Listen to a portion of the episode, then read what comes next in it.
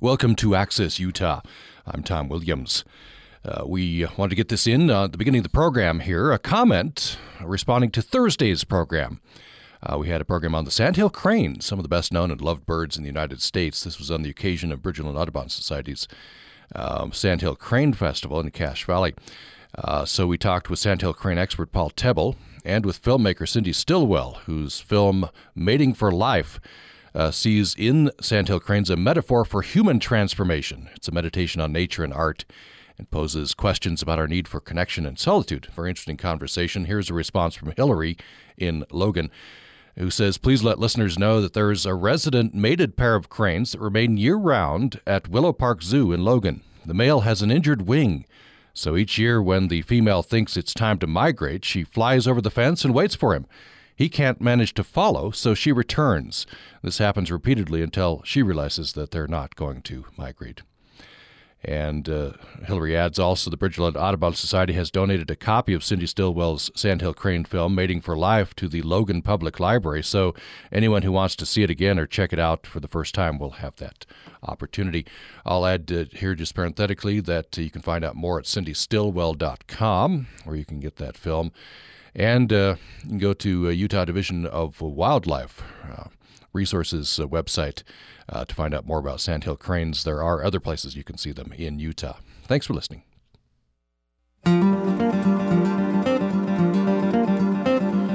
Welcome to Access Utah. I'm Tom Williams.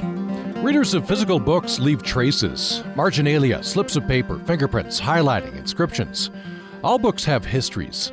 And libraries are not just collections of books and databases, but a medium of long distance communication with other writers and readers. Letter to a Future Lover is a collection of uh, several dozen b- brief pieces written by Anders Monson in response to library ephemera, with library defined broadly, ranging from university institutions to friend shelves, from a seed library to a KGB prison library, and addressed to readers past, present, and future. And in these essays, Anders Monson reflects on the human need to catalog, preserve, and annotate the private and public pleasures of reading, the nature of libraries, and how the self can be formed through reading and writing. Ander Monson edits the magazine Diagram and New Michigan Press. He's author of Vanishing Point, not a memoir. That was a finalist for the National Book Critics Circle Award in Criticism. He's author of several other books. He lives in Tucson, teaches at University of Arizona. Ander Monson, welcome to the program. Thanks a lot, Tom. Thanks for having me. Appreciate you uh, being with us. So, uh, what what prompted you to write "Letter to a Future Lover"? What was what were you responding to here? Well, you know, I mean, my last book, Vanishing Point, was an attempt to sort of integrate the printed book, the codex, um, and the website. So it was a kind of experiment in, tr- in trying to fuse digital and print technologies. And as part of the uh, part of the you know conversations I had with people around that book, the question I kept getting was, well, you know, I mean, what about the future of the novel? What about the death of the book? What do you think about the ebook? And I mean, to be honest, I've never been much of a fan of the ebook. I mean, I'm interested in digital reading and I'm interested in websites and things like that. But it sort of pressed me to think about then, well, what do I love about the printed book, about the feel of a book in your hands that I'm missing um, when I read an ebook? And I do read an ebook. You know, I mean, I read ebooks um, for teaching. It's convenient for, um, you know, certainly they're portable. I can keep 20,000 books on my phone if I need to, and they're searchable, which is really nice. But I realized as I sort of spent time in libraries, kind of like looking at books and paying attention to books, that the thing that I missed most about the printed book one that I don't get from a PDF or from an EPUB was that sense of history. The I mean the sense of, you know, by using a printed book, we leave our traces on them, mean, whether it's just sort of like finger oils, whether it's coffee stains, or whether it's the kind of marks that we make. Um, and then I so I was spending this time in libraries, and the thing that I would run across, I, occasionally I would run across something that was in the book that you know you would never find in the PDF or you would never find in the EPUB. Um, you know, marginalia was one of the big ones, or things that people stuck in there like canceled checks, um, inscriptions, book plates, and things like that. And I started to get to thinking about like that a book isn't just it isn't just a thing that you know you sort of write and publish or pick up in a bookstore, but it's a way of speaking to someone far in the future, as anyone knows if they've picked up a book that was written 50 or 100 or 150 years ago and been moved by what they by what they ran into there that you can still you know you can still read these things so so um, long in the future. So then I started writing these little essays. I was moved by this. Uh, in particular there was this one this one book. It was a from the railroad uh, American Railroad Operators Association. And all it was was a it was a book that um, was the program and the sort of minutes from some meeting of theirs in 1923 or something like that. And I read it, and I was just amazed by, I mean, how how quickly that sort of still spoke to me, and how the voices there were still speaking. And I was moved to then write back in it. So I started writing these little essays, and then I would publish them back into the books where I found the thing that I would respond to. So I'd print them up either, you know, I'd handwrite them in some cases, or I'd print them up uh, on a six by nine card and publish them back into the books as a letter for a future lover to find sometime in the future. Hmm. And the uh, the limited edition of this book is is not bound, right? It's a, no, it's a no, box I mean, that was, full of these mean, cards. The original edition is you know these these sort of short pieces that are they're in an edition of one to be read by somebody who finds them. Mm-hmm. And so then the when we were going to put this together as a book, so I always thought this I thought of this as a book project. I we had talked with my publisher about this. We were going to do just a box, the cards uncollected, unordered. Uh, I mean, unbound, except you know they'd be in a box, so they have to be kept somehow. And they really liked that idea, but when we actually came to producing it, it was just too expensive to do. And my publisher, which is Graywolf Press, their whole ethos when it comes to printing and binding books is they need to do everything in, Amer- in America or at least in North America. And when we looked into how much that would cost to get done, you pretty much needed to get it done overseas in order to do it. And then the other problem with that is we talked to librarians, and librarians weren't that excited about the possibility of getting a book that could, you know, you can just take a page out and take home. And they would have to put it in special collections, which would reduce most people's ability to actually find the thing. So the trade off was that we decided we would just do a hardcover book and then I was then then they then they said I could I could do a limited edition. So I did two sort of limited editions that come in the box and are loose leaf pages, and they're designed so that the reader, I mean, all readers automatically interact with books and participate in reading. Um, I mean, there's actually been studies that have shown that we are participating in the things that we read. Um, and so my idea was like, well, then the reader could also write a page and put in the book the reader could take one of these cards out and give it to someone else or put it in a book they loved. Or there's a couple of them that are just blank cards meant for the reader actually to like write on and to do with what they will. So the limited edition is yeah this uncollected uh, and kind of sort of expanding into the future edition because I keep writing these cards and those who bought the limited edition, which was offered via Kickstarter, um, you know keep getting cards in the mail every every time I keep writing these, and I'm just working on one. Um, you know, inspired by this book that was like a manual for Dungeons and Dragons that I found. Uh, so I've been working on an essay, so that'll go out to the 150 people that bought the limited edition probably in a week or so. What if we talk a bit about the, uh, the, the essay labeled A? And this is page three of the bound edition. Mm-hmm. If if if you just have the limited edition, it's uh, you know you, would have to search for it here. Um, you're responding to uh, a book that was checked out, and, and then until you found it, had not been checked out again for some 68 years. Yeah. Yeah, and that, I mean, and that's that was like this is one of the things I really miss about most libraries. You know, don't they used to have those cards in the back where you would have at least the date that it would be due, and then some. You know, some libraries you'd actually have like the handwritten name of the person who had checked it out. Um, and, and that, I was was amazed by that because then you could also interact with the person who would who would, you know who was going to read it next. You could see who had read it before you, and sometimes you might actually know those people. Um, but this one is from a book called Books and Libraries in Wartime by Pierce Butler that I ran across, and it still had this date due card in the back that said it had last been checked out, or had last been due from check, being checked out on February 17th, 1947.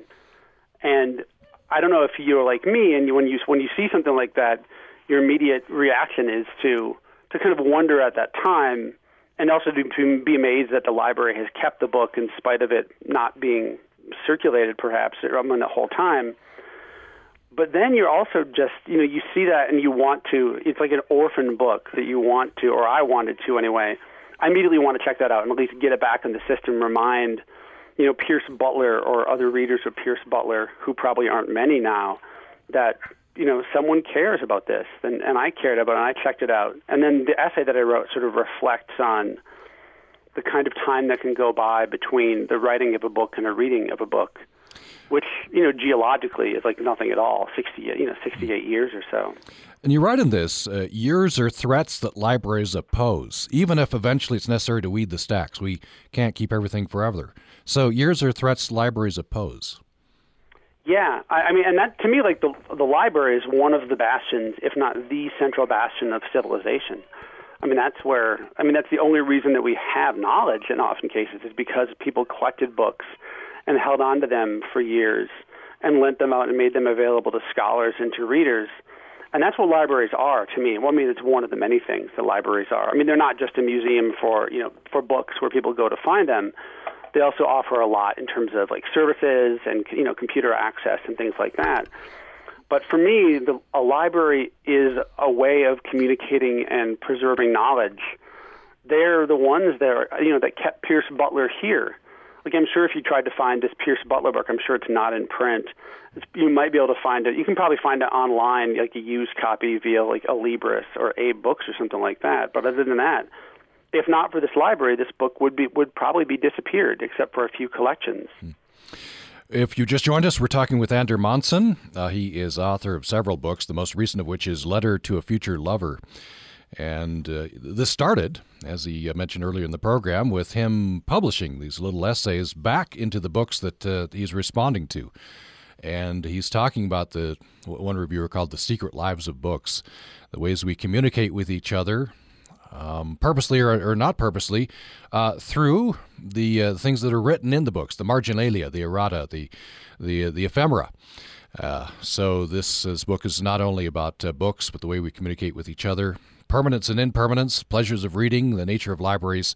You're welcome to join the conversation by email to upraccess at gmail.com, upraccess at gmail.com, and we're on Twitter at Utah Public Radio. By the way, uh, Ander Monson, a great Twitter handle uh, at Anger Monsoon. So that's the way you can get a, get a hold of Ander Monson by Twitter. Uh, here's an email from Steve in uh, Beaver Dam, Arizona. Uh, he says you've probably noticed that ebook readers have annotation and highlighting functions. Uh, and as an inveterate highlighter and margin note writer in old fashioned physical books, I'm grateful for these capabilities. What I emphatically do not like, however, is that Amazon's Kindle system, which works on all tablet computers, as far as I know, indicates that in every ebook where other readers have highlighted. I think that it works this way. If three or more readers have highlighted a passage, then that passage will be indicated for all readers of the book. For one thing, this is an unwelcome reminder that Big Brother is watching. For another, it's an unsubtle way of dictating to me as a reader which passages deserve my special attention. I will make that decision for myself, if you please. At the very least, we ought to be able to shut that function off. That's uh, Steve.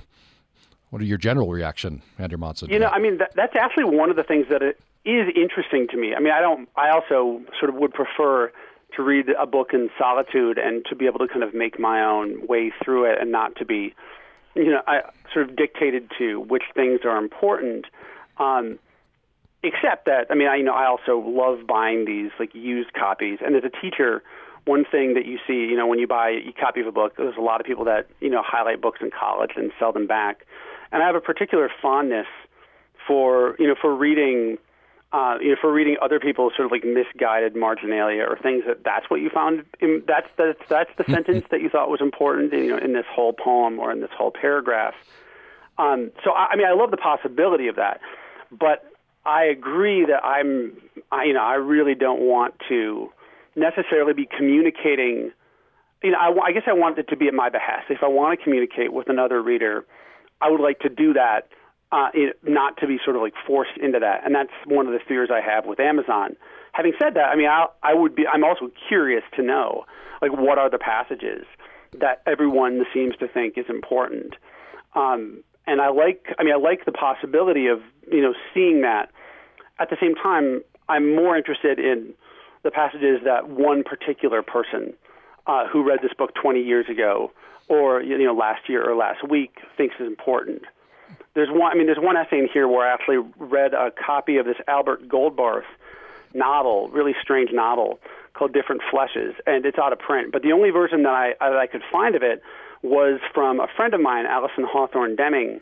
Um, so she lent it to me, and when I was reading it, it had a lot of kind of her marginalia in there. And she's a writer; she's a very a very fine writer and a colleague. So my experience of then reading the book was like reading her reading the book, and she wrote these you know these notes sort of 35 years ago, and they're kind of impenetrable. Like you know, I couldn't make much of that, but I love that encounter of like reading one particular person, whereas if you're encountering you know 10,000 people's ideas about what is interesting, that's not I don't that's not intimate. And intimacy is sort of what I'm looking for in my reading and my writing experience. Let's uh, go to uh, our first caller. It's uh, Edward in uh, Salt Lake City. Edward, glad you called. Go ahead with your question or comment. Uh, thanks. I was just going to mention to your author, I used to live in Southeast Asia about 15 years ago, and there was a whole bootleg book market where they would take uh, English language classics or current books, even John Grisham, and reproduce them really quick. And then these would be books that they picked up from backpacker travelers and then they'd sell them. And I was once reading one of them, and I think it might have been uh, the Quiet Prison, the Quiet American. At any rate, it had a stamp from Ceylon reproduced, which wasn't even a country and hadn't been a country for years and years at the time I was reading that. And it's, it's sort of an example of what your author's talking about in terms of marginalia, you see stamps and handwriting that, that's really, really old. Okay, thanks, yeah, Edward. fantastic. Yeah, uh, some traffic passing there, but I think we caught uh, caught the gist of your your interesting experience there. All right, thanks. Thank you. Uh, so uh, Ander Monson, that's that's quite interesting. He he found uh, marginalia. He found uh, what you're talking about in, in, in the book and the bootleg copies there in Southeast Asia. Yeah, that's a great story. I hadn't known about that. That you know, then they wouldn't just they would reproduce like more than you know. I mean, you reproduce things that weren't part of the book proper, but you know, were sort of added at some previous time. Another great reason to you know to run across. This is also like why I love buying. You know, when I buy used books, I used to really try to avoid buying like ex library editions. So I had this you know, this feeling that I needed you know I needed to find the pristine copy, and the pristine copy is the best copy. But after about six years of doing this, like I really started to seek them out for that reason and to try to find things that have you know have, have like a history to them. And it's great that in this you know in this particular instance that that history was then sort of like repeated and preserved. What are, do you have your book with you? I do, yeah. Um, I wonder if you just read the last paragraph in that that uh, essay that we referenced. Uh, uh, the A piece. A, a piece, yes. Sure. In this place of preservation, it's not hard to be reminded of those we've lost or fear we might those who were due but never came. A librarian's conversation, a spine cracked paperback, a human hair, a whiff of sandalwood in air. Each of these might disappear for a year or more and fold the past into the present and pound a nail through the intersection. Patron, in this way, we're young again. We remember. We are alive. Hmm. Uh, you you said earlier in response to Steve's uh, email, uh, you know there there are possibilities with you know the electronic book. What what you're going for is that that intimate communication, and I wonder if is is that possible with with the electronic? We we can converge and be a collective with the electronic, but do we lose something with if we move completely to the to the electronic book? I think we do. I, I mean, I don't I don't know that it is possible to have a real intimate experience with a PDF. Um, or I mean, or if it is, I can't imagine it. I mean, you know, I love my PDFs, and I love again, I love my digital technology. And one of the things that I love about online and about uh, you know reading things on screens is that they are, I mean, they are unbound in a way, and they sort of find their way, um, you know, across borders much more easily. They're harder to, you know, to censor. Um, they're harder sometimes they're sometimes they're easier to find. Um, I remember, like you know, I used to I, I loved reading Canadian poetry, but this was about 15 years ago, and it was really difficult to buy almost any Canadian poetry book except for you know like Margaret Atwood, like the really well-known ones that were printed in America. Um, but then eventually, once kind of Amazon came online, you could find copies and get them sort of shipped into you, which was great. And now, of course, you can you know bootleg or buy like EPUBs and and things like that. So like there are a lot of a lot of great things about it. But I don't yeah I don't think it is possible to be intimate with a PDF the way that we're intimate with books, and that's in part because you know when we read a printed book, we use the printed book. I mean we are slowly destroying the printed book which makes the experience that we have with it everyone you know it's different every time if we're wearing it slowly away if it preserves what we put in it intentionally or unintentionally and I, I think it's easier to to value that than it would be with something that's clean and exactly the same and infinitely reproducible every time Let's take a break. When we come back, more with Ander Monson. His latest book is Letter to a Future Lover Marginalia, Errata, Secrets, Inscriptions, and Other Ephemera Found in Libraries. We're talking about the book, libraries, communication, and uh, permanence and impermanence. Much in this book, and uh, we'll have more following the break, including Ander Monson a, a very interesting story. A, a uh, inscription, a long inscription found in a copy of Gary Snyder's Turtle Island from one lover to another detailing their adventures. That following the break. Programming on Utah Public Radio is made possible in part by our members and Utah Humanities, proudly celebrating its 40th anniversary, empowering Utahns to improve their communities through active engagement in the humanities. Details at utahhumanities.org. One of the most successful movies ever Iceberg, right ahead! was born out of curiosity. I've said it jokingly, but I think there's a lot of truth to the idea that if I could have actually dived to the Titanic without making the movie, I probably would have done that. I'm Guy Raz from Curiosity to Discovery. That's next time on the TED Radio Hour from NPR. Monday morning at 10 on Utah Public Radio.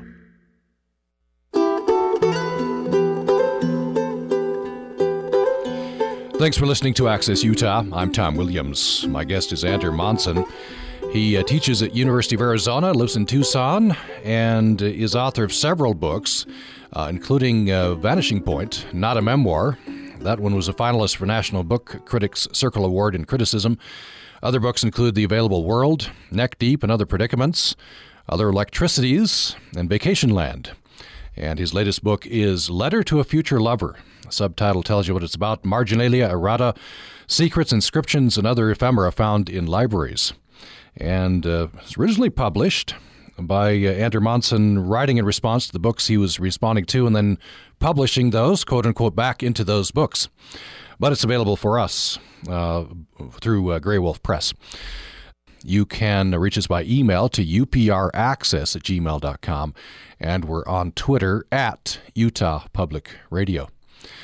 Uh, so uh, I want to have you uh, tell this story. This is this is just fascinating, uh, Ander Monson. You uh, came across a copy of Gary Snyder's Turtle Island, and, and what did you find? Yeah, this is one of my one of the f- favorite things by far that I've ever found in a book. And this was about maybe maybe 10 years ago. I mean, before I was really thinking about this book as a project. I came across this book at a place called Casa de los Niños, which is a, thrift store. And one of the things that I've, you know, I mean, I was thinking about libraries in like a wider, a wider way of thinking about it. But I mean, a thrift store is a kind of library. There, I mean, most thrift stores have books, um, and I always go through the books because I have this fondness for old dictionaries and books with diagrams and so on. So, and I always look at all the poetry. Um, so, one of the books I picked up was Gary Snyder's book Turtle Island, and when I popped it open the first thing I found, it has about a four page long inscription written in it. Um, and it's written from this woman to this man. Uh, and I'll just, I'll just read like the first, uh, the first sentence of the, of the inscription to give you a sense of this. You were my birthday present. You came to the door. No one else was home. You said, let's celebrate. We dropped acid and went to the friend with the nocturnal monkey like animal and made love for hours and it goes on. Uh, you know, I mean, this like sort of like rambling, beautiful, kind of insane uh, inscription. She she's writing to this guy that they had this experience with, and it's on the occasion of you know they had this you know this I guess this weekend or so. Then they then they you know they just they broke up. Never saw each other again until 20 years later. They did it again. Um, and this is a sort of on the occasion of the end of that. And so she writes, she's writing to him in this book in this profoundly intimate and emotional and beautiful and vulnerable way. And the copy I found is, of course, at a thrift store. So it had been discarded, or possibly, you know, he died. I mean, there's a lot of ways this could have happened, or maybe it was never sent. And that really got me thinking both about, I mean, sort of the book, we were talking about intimacy before, and a book is an intimate space. It's a space for ways, it's a space for us to speak to people we're intimate with. Um, and in this case, this, this woman opening herself up in a profound way to this man, and then for someone else to find it, you know, 10, 15 years later at a thrift store was almost unbelievably poignant to me, and I had to write about it and had to think about like what that meant. Many, many different possible stories there. Yeah, yeah, and that's the. I mean, that's one of the things that I, you know, I mean, I write fiction too. So one of the ways I sort of started thinking about about about the things that I found was I I was hard not to kind of narratize some of them and try to imagine how it could have how it could have happened. And the most obvious one is, of course, you know, she gave it to him, and he and he you know he didn't care. He thought it was crazy. He just gave it up. It was too much. The other one is the guy died. Maybe and you know all the books were sort of offloaded to the thrift store. And there's there's this great story that I love about um, the writer David Markson, who wrote um, Wittgenstein's Mistress and a bunch of other books. And he was a lifelong like book annotator, and you know really really brilliant guy. And after he died, his books just they were all sold to the bookstore The Strand in New York. And there was there'd be reports of people that would just go through the bookstore trying to find his copies of books so they could read his marginalia. Um, and so then there's a couple websites that collected as many of those as they could. So I mean, it's certainly the case that you know some people kind of like hunt these things down, but in this case, I'm I would bet that I you know I, I bet that she wrote to him and he wasn't interested anymore, or didn't know what to do to respond, and so gave it up, and that sort of sets off this kind of like rhapsodic feeling in me. Like I mean, that's I wanted to salute this woman for even though the effect of this is it got you know chucked in the goodwill pile. Um, still, I think that was, I think it was a powerful move. I was really moved by it when I found it, and I was moved then to sort of write back and to think about the other things that sort of we write and find in books. Uh, this, this is interesting. Your response, um, your physical, you know, your emotional response. You've talked about but as we talked about before, you, you, the original publication of these essays. So you, you, write an essay in response to this, and then you publish it, so called yep. back into the book. And yep. then what are you hoping uh, the next borrower of that book will? I guess they'll they'll have the marginalia originally available to them. Then they'll have your essay as well. Yeah, my, yeah, my hope is my real hope is that uh, well, I guess I hope for a lot of things, but I hope for one is for connection, just some sense of recognition. Someone finds this thing in a book and they sort of see what it is, and maybe they're confused by it, but they they think about it and then they're like, oh, you're you know you're speaking my language. Like we are we are book readers together. We can both kind of talk about the same thing. But what I really love for people to do if they were to find one of these, or I mean, you know, if you read the book and you and you and you interested in the project or the practice of doing this, is to take up their own practice of writing things in books, of speaking back to books, of writing to other you know other re- future readers in books, and of placing them in libraries. And of like you know, I, I'd like this book also to sort of be an opportunity to think about like you know what the library is and what it can be and why they're so important you know in these days of like budget austerity and so on um, like libraries continue to be the lifeblood of the culture so my hope is that people will you know if you were to find one of these you'd be like well that's crazy or it's cool and that gives you the idea of writing something not necessarily to another reader but maybe to yourself in 20 years um, or yourself next year or the person that you're sharing this book with your wife or your husband, perhaps. Uh, you know, like write write a note. Uh, the hope is that then you can use the book and the library, sort of loosely thought about, as a way of communicating, because it is that too, and not just for writers, but for readers too. Hmm. And, and, as you say, that might be to your future self. Uh, I've had that experience where I, you know, a little yeah. note I stuck in a book, I, I bring it out again, or marginalia, and then I, I'm interested to remember my past self. Yeah, I think that's uh, just such a fantastic experience. I mean, it's usually, at least for me, humiliating, just because I'm, uh, you know, I always think I'm really smart, and then I read the read the things that I wrote in the sides of books. You know, sometimes I just didn't understand. Uh, anyone, and anyone knows this. This is another reason, like why you know we participate in books, is that you read you read a novel and you read it ten years later, and it's a totally different novel to you because maybe all of a sudden you actually have some real life experience with infidelity, um, or you you know you've just grown older and you sort of understand more about like what it is to sort of be alive. So usually when I find my old my old notes, I'm, I just they're kind of cringy, but at the same time, I don't know. It's still it's still great to sort of revisit that person who I've oftentimes basically forgot about, and you have to. And I end up sort of approaching him as this like alien version of myself. Yeah, a related topic here. You uh, you write uh, about our uh, compulsion. I think I think we have it. I agree with you uh, to make mm-hmm. lists. I guess it's mm-hmm. p- part of how we make order uh, sense of the world. And you uh, you talk about various lists that you've come upon. You know, list of books that people have read. You talk about your wife's list of books, and she she uh, you know the she keeps the early books on the list. She hasn't erased them, crossed them off, even though you know it could be embarrassing. Yeah, yeah. She, I mean, and she, you know, she's the daughter of an engineer, um, which I hadn't really put together kind of until I was looking at. I knew she had this, this. It just, uh, she's got a couple notebooks, and just in order of every book she's ever read since she was about, I think, 14 or so. She and she has them in just in a notebook that she's like kept. I guess people use Goodreads and stuff like that for uh, for this now, but there's you know there's nothing that beats the old and I never I never looked at it. I mean I, never, I knew that she had it because she would occasionally finish a book and then write it down.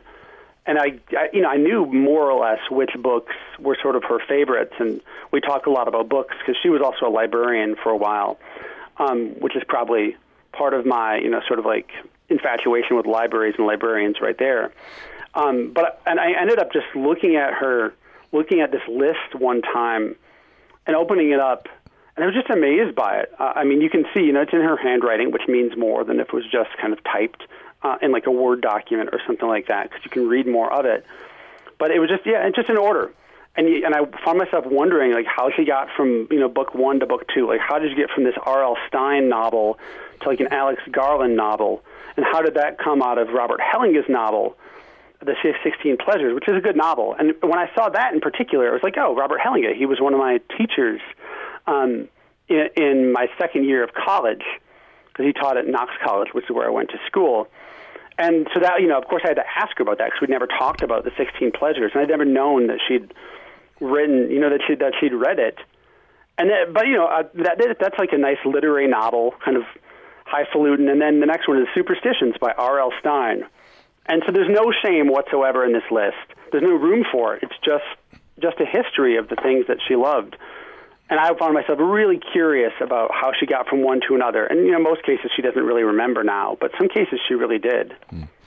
This this does reveal a lot about us, doesn't it? There's a short passage in your. Uh, uh, your essay called Rhizomal. You talk about the, these lists. You say, Dear librarian, it must be difficult for you not to want to slip into a favorite pa- patron's reading history. For me, the temptation would be great to snoop, to open up our reading lives these things we might keep even from those we love. What do you make of us? You're you're addressing this to dear librarian. Yeah, and, and that's something that I mean I'm you know I'm a writer, so I'm sort of I guess inevitably a snooper. Hence, you know, when I house sitted for a couple house sat for a couple friends of mine, I had to go to, through their library immediately. Um, but I, I, you know, I'm sure there are some kind of safeguards. You're not supposed to be able to do that, or like maybe an ethical code for librarians. And I should ask because I'd, I'd be curious to know. But that would be such a strong impulse for me if I was a librarian to want to know. I mean, and that's why I love those due date cards because you could sort of see at least you could see some information. But the kinds of things that we check out from a library, the kinds of things that we read, there is personal, maybe more personal than our browser histories. And I'm working on this novel now that has this um, has a libra- has a librarian as a character, um, and a defacer character too. Um, and of course, like that is one of the that's one of the sort of prime things of the plot is that this librarian is snooping on her husband's reading history in order to sort of find out more about his secret life.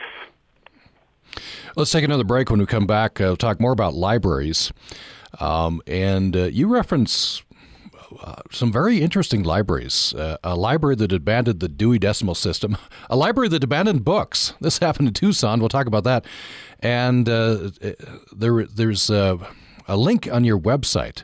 By the way, a very interesting website, otherelectricities.com, uh, which linked me over to the Water Library in Iceland talk about the purpose of libraries and some very interesting libraries you've run across, and more about a book and marginalia with Ander Monson following the break. My father believed any man that needed a vacation should get a different job. For him, those 110 acres was the whole world. He needed nothing else. Hi, this is Dave Isay, founder of the public radio oral history project StoryCorps. Remember an important person in your life when our mobile recording booth comes to town. Join us in July at the Uintah County Library in Vernal. Utah Public Radio will begin taking reservations on June 18th. Details at upr.org. Today's broadcast of Access Utah is an encore presentation from March of this year. You can still participate online on our Facebook Utah Public Radio, our Twitter at Utah Public Radio, or by email at upraccess at gmail.com. Thanks for listening to Access Utah. I'm Tom Williams. My guest for the hour is Ander Monson. He teaches at University of Arizona. We're reaching him in uh, Tucson. And uh, his uh, newest book is Letter to a Future Lover Marginalia, Errata, Secrets, Inscriptions, and Other Ephemera Found in Libraries. And in the essays in this collection, Ander Monson reflects on the human need to catalog, preserve, and annotate the private and public pleasures of reading, the nature of libraries, and how the self can be formed through reading and writing. We'd uh, love to hear from you. You can reach us at upraccess at gmail.com, upraccess at gmail.com, and we are on Twitter at Utah Public Radio. Another uh, 10 minutes or so left with uh, Ander Monson. Uh, so I, I, want to talk a bit about the library and uh, you, talk about libraries you've been in. Of course, you, you spent a lot of time in the University of Arizona library, and but you mentioned uh, some libraries, I guess that you had have have had experience with. Let me start with the the most interesting, flabbergasting one. Uh, a, uh, a a library. Apparently, this is in Tucson that tried to go bookless. Yeah, I mean, and that's, I mean, this is, it's a trend. I mean, because libraries want to provide services that people are actually going to use. So one of the, um, one of the Pima County Public Libraries, this is maybe, I want to say about eight or nine years ago, decided that they were going to get rid of all their books. And, um, well, I mean, all their print books. They were going to still have digital books. And they, and I, and, you know, and they, they, of course, they tried this, but there was a huge uprising by the patrons, and they were sort of forced to back down from this idea and I found out about this partially because I was I don't know I ran across a mention or I talked to somebody who directed me to there there's there and there is a library in San Antonio which is entirely bookless. It is all digital. That is all they have is computers and pads, iPads and other kinds of like sort of you know digital reading implements. Um, and it's you know it's been very popular, especially with you know when you're trying to connect with like younger patrons who are increasingly interested in digital technologies. I mean, never mind that the book is also a technology. And when we say technology, usually we mean digital, but you know, typewriters are technology. The book is a technology that has been with us for a thousand years and is still going strong. And as the Amazon ad puts it, it still reads great in sunlight. You don't need, you know, doesn't need to be plugged in. Mm-hmm. Books still work fine. Don't need new operating systems. Any, anyhow, um, but there are libraries that have gone all digital, and they're you know more probably more service and database operated. But there's one of them in San Antonio, which I would love to go to, and just see like what the, that experience would be like. Because to me, that is anathema to my to my way of being in libraries. Like I want to be surrounded by books. At the same time, I would you know I, I understand that I mean libraries aren't just as I said they're not just museums for dead books. They're living places where people go to connect um, with other people and there's actually a library, I think it's in the East Coast, where you can check out people to, and you can just ask them questions. It's like a human library, human lending library. Um, people volunteer their time. You know, maybe you're like a Vietnam War vet, and then you could check them out and just buy them a cup of coffee and talk to them, which I also thought was just a really fascinating idea. So this idea of connection, it, it, the libraries are not just you know museums, a place where you go to connect, but do you need physical books for that? You know, I don't think you do. Um, like I, think the digital library is a fine idea because in part, you know, in part, you know, you go to meet other people. Libraries uh, serve a lot of populations with hosting meeting spaces, hosting study spaces, putting people in connection with each other online. Um, so I, I don't think you do. Having said that, I think having some physical thing is it's another way of connecting. It's another way of that we sort of speak to each other through time. There's this really this quote that I like um, by Edward Hoagland, who's an essayist, and he was and it's in it's from 1997 or so in one of his essays, and he writes that an essay is a kind of public letter, like a way of speaking with other writers in a public way. And I think of that, I mean, I think of the book in the same way. So to me, the book is the important nexus for connection. Not the only one. I mean, certainly the internet has provided like a lot of people with a lot of opportunity for connection to other people and to a lot of information too. So I, I you know, I, I don't decry it, but I personally wouldn't use a library that is just digital. I don't see the point of it, at least for my personal use of libraries. What if you talk to me about uh, this kind of kind of a poignant thing? Uh, Biosphere Two, and uh, there's the library stack. No books now. I yeah, I mean, I mean, I, I, you know, I don't know if people of a certain age remember the Biosphere Two, which is actually in Tucson. Interestingly enough, um, and it's that geodesic dome. This it's kind of like a bunch of geodesic domes, um, in which what mid '80s, late '80s I, you know, I was still in school, so my school was like really obsessed with following this as a sort of teaching tool, in which they had their team of biospherians who would who would be locked into the biosphere, the self-sustaining, um, the self-sustaining atmosphere with to grow all their own food, all that kind of thing, for two years. Um, and it was it was a little bit a little bit of a flaky project. It was like kind of mo- mostly science and then some pseudoscience, and it's really fascinating to read about. So when I moved down to Tucson, the first thing that I wanted to go to was go see the biosphere, and I was and well, biosphere two. The biosphere, as they explain, is the world that we live in. So this is the biosphere two. So you go up and you know you can tour it, and it's totally worth the time. I mean, really, really kind of science nerdy to go go through you know go through the tunnels and go from you know go from one biome to another biome. But you know, you I started thinking is like, well, you're going to be locked in there for two years. Like, what what are the libraries like? Uh, like, you know, what do you bring with you? Um, and so I finally got access to the room where the library used to be, which is up in the, the observation tower, another kind of geodesic dome that sort of towers over the rest of the um, the rest of the biosphere. And there's still shelves, but there was no books. The books had been moved out long ago. And you know, again, I, I found that sort of poignant and sad. And so as it was my practice, I would go around and try to find whatever I could to sort of speak to, but mostly what I could speak to there was absence. And I found one little card that was sort of written up there for some student interns um, and just an instruction to them. So I sort of took that and wrote about that. But as part of this, then I, I talked to one of the archivists who who was sort of working with the to kind of ask what books were on their shelves and maybe predictably, you know, there was a lot of sci-fi. I was looking for a photograph that would actually have, or like a catalog, but they don't have that anymore. Or if they do, it's just really buried and hard to find. Um, and so, they, I mean, you know, they had mostly sort of like classics, a lot of Shakespeare, and a lot of Philip K. Dick, which makes some sense mm-hmm. if you're involved in this kind of future project. And and cookbooks. Apparently, they had some cookbooks. Oh yeah, because yeah. of course they had to make all their own food. had to make the food. That's um, right. And they yeah. still have that. They do have. You can still see the little stack that's in the Biosphere kitchen. Um, and uh, again, you can't see that officially on the tour. You can kind of walk by it. My inclination is to kind of cross the velvet rope to see more as soon as I can and get closer. But yeah, they had. They've got about a, uh, about maybe 15 or 16 cookbooks still there that in, you know show you how to like you know make a lot of things with yams and so forth. Uh, I wonder, just have about five minutes left. I wonder if I could have you read the first paragraph in uh, Disambiguation, it's page 65 in the, in sure. the bound, the bound pop book. it up here. Um, Got it. it. takes us back to what we are talking about the the beginning, with kind of what you're what you're going. at least your hope, right? And uh, yeah, your hope so, in, a, in a world with uh, continuing with physical books. Yes, disambiguation.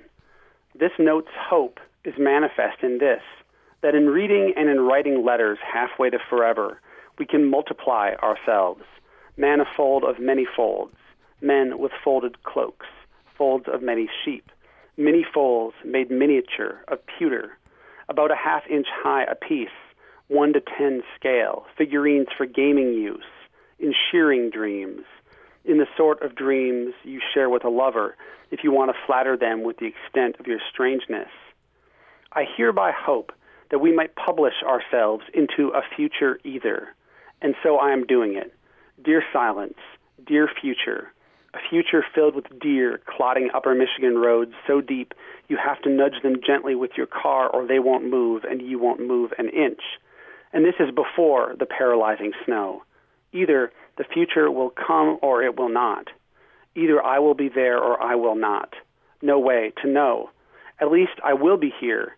So if here is there, if all of this is not discarded or eroded or otherwise destroyed, then I will be your guest as a ghost. Hmm. Now, do you think, you know, you fast forward 200 years, 300 years, we, we still have the physical book, still have marginalia, still have this form of intimate communication? Yes, no doubt in my mind. Um, you know, I mean, I think we're going to have digital stuff too, but the the book is a, the book is a very very durable technology, um, and especially now in the era of you know of digital printing and print on demand and things like that, they're th- these things are going to last. They're meant to last. They're made to last in a way that the uh, like say for instance, um, I'm the president of the Tucson Poetry Festival down here in Tucson, and we were at our meeting a couple of weeks ago. Someone mentioned that we still had all our files on zip disk from you know from 1995, and they're unreadable. Like we can't get to those files. We can't get to all the documents we had in there. I mean, you, I guess you could if if you find someone with a zip disk drive, and I had one of those, but I don't have that anymore. So, I mean, the digital technologies, though, a lot of them, a lot of them are great in many ways. Like they do, either they lock you into a system that you have to keep paying in order to access. Uh, um, you know, with Amazon, for instance, um, or with something like Spotify in terms of digital music. So as soon as you don't have connection to the to the systems that you're paying to use, you will not be able to read the things or listen to the things anymore. Often, often is the case or they'll be on, you know, in a format that's unreadable or unaccessible. Um, as you find out if you look at, say, something like the Learning Games Initiative Research Archive, this video game library at the University of Arizona, it's really, really difficult to be able to read things that were produced digitally, sometimes even 10 years ago, or much less 20 years ago or 30 years ago when you had, you know, the five and a quarter inch floppy disks. Good luck reading anything on those now if they're if those techno- if the disks are even still not like you know do, not eroded too much to read, you're not you're not going to be able to find a way to read them for most people. Um, so I, whereas you know that book Pierce Butler's Libraries in Wartime, 1945, not checked out for 68 years, still perfectly readable. I find it, I'm moved by it. It's just an immediate sort of reaction. But I think you know, we're going to have both of them. But books are not going anywhere. No, the the bound edition of Letter to a Future Lover was not your first choice, of course. But uh, do you do you imagine? I'm imagining right now that you know in the you know fast forward decade or two, and uh, you or or someone else finds a copy of this book in the library with with marginalia. Oh yeah, I, I would love that. I mean, you know, the risk of that is, of course, that it's marginalia telling you you're an idiot. Um, right. And speaking back, but you know, I mean, people have the right to do that with their, you know, with their books. I mean, that's what the margins are for. I mean, they're there for us to fill, not just to kind of like hold our thumbs or whatever. I, so I would absolutely love that, and my hope is that this will be, you know, I mean, it's not going to inspire like every single person in America to go to a library, but if it gets a couple people to think a different way about a library and about how they might speak to others through libraries and through books, I would. I think that's complete success from my perspective, and I would love to run into one of those sometime in the future. You know, 40 years, and see someone you know mark you up in the margin, like you know, so moved even by you know, even if they're calling me an idiot, they were moved enough to call me an idiot and to write in the book, and that means something. The book is Letter to a Future Lover. The uh, author is Ander Monson. He's joined us for the hour. A pleasure. Thank you so much. Yeah, thank you so much. And uh, hope you'll join us tomorrow for Access Utah. Thanks for listening today. Welcome to Wild About Utah, a Utah Public Radio production featuring contributors who share a love of nature, preservation, and education. Hello, this is Jim Goodwin. In a minute, I've got a critter quiz for you. But first, a word about the huge importance of riparian areas in semi arid Utah, the second driest state in the Union. Utah State's Extension Service calls riparian zones the green ribbon of life alongside its stream. They are shadier, cooler, and moister than adjacent environments. And with a diverse mixture of plants and animals, our few riparian corridors are heavily used by wildlife for food, rest, and shelter. Okay, now for our critter quiz. What's the largest rodent in North America? Here's a hint they can be up to four feet long and weigh 40 to 60 pounds. Did that do it? No? All right, this clue will. They spend much of their life in water. They have a beautiful brown coat, a broad, flat, hairless tail, and big orange buck teeth that continually grow, which is why they chew and chew and chew. Good, you've got it. It's the North American beaver, or as Utah environmental author Chip Ward calls them, the flat tailed climate hero for the restoration of damaged watersheds. Beaver are amazing aquatic engineers, second only to humans in their ability to manipulate their environment. In our nation's history, they've played a big role in literally shaping our western landscape. Joe Wheaton, Utah State wildlife and beaver expert, rightly calls the work of the beaver cheap and cheerful restoration of our heat stressed watersheds. In the wild, these mostly nocturnal animals normally live five to ten years. Fortunately, they are rarely killed for their pelts these days. Beaver are usually monogamous. They will produce up to 10 babies. The young kits will stay home until they are two or so before they take off on their own. Beaver are master aquatic builders, the original geoengineers. They build dams to flood areas for protection from predators, for access to their food supply, and to provide safe underwater entrances to their dens. Their dams create beautiful riparian habitat for many other animals, birds, fish, amphibians, insects, and plants. The flooded areas slow the flow of water and sediment downstream and raise the area water table. Aspen, cottonwood, willow, and dogwood are their preferred tree. Those trees regenerate quickly after beaver topple them. When their ponds freeze over, beaver jam smaller branches into the mud at the bottom of the pond for food storage. Beaver dams can be 5 to 10 feet high and 150 feet across. They are constructed with branches, stones, and plants and plastered together with mud. Over 1,200 beaver dams have been counted in northern Utah's Bear River Mountains alone. The world's largest beaver dam in Canada is 2,789 feet in length. That's more than nine football fields. Yes, sometimes beaver can be a nuisance to human property and activities. Often, learning to live with beaver and the many benefits they can bring can be a solution. There are simple, time tested ways to prevent flooding, but if nothing works, they can be live trapped and moved to another area. There's no need to shoot them. I'm Jim Goodwin for Wild About Utah. Wild About Utah is a production of Utah Public Radio. For transcripts and archived audio of Wild About Utah, go online to upr.org and click on the Wild About Utah link. Support for Wild About Utah on UPR is made possible in part by our listeners and the Quinney College of Natural Resources at Utah State University, where students and faculty promote the sustainability of ecosystems and the communities that depend on them. Information at cnr.usu.edu.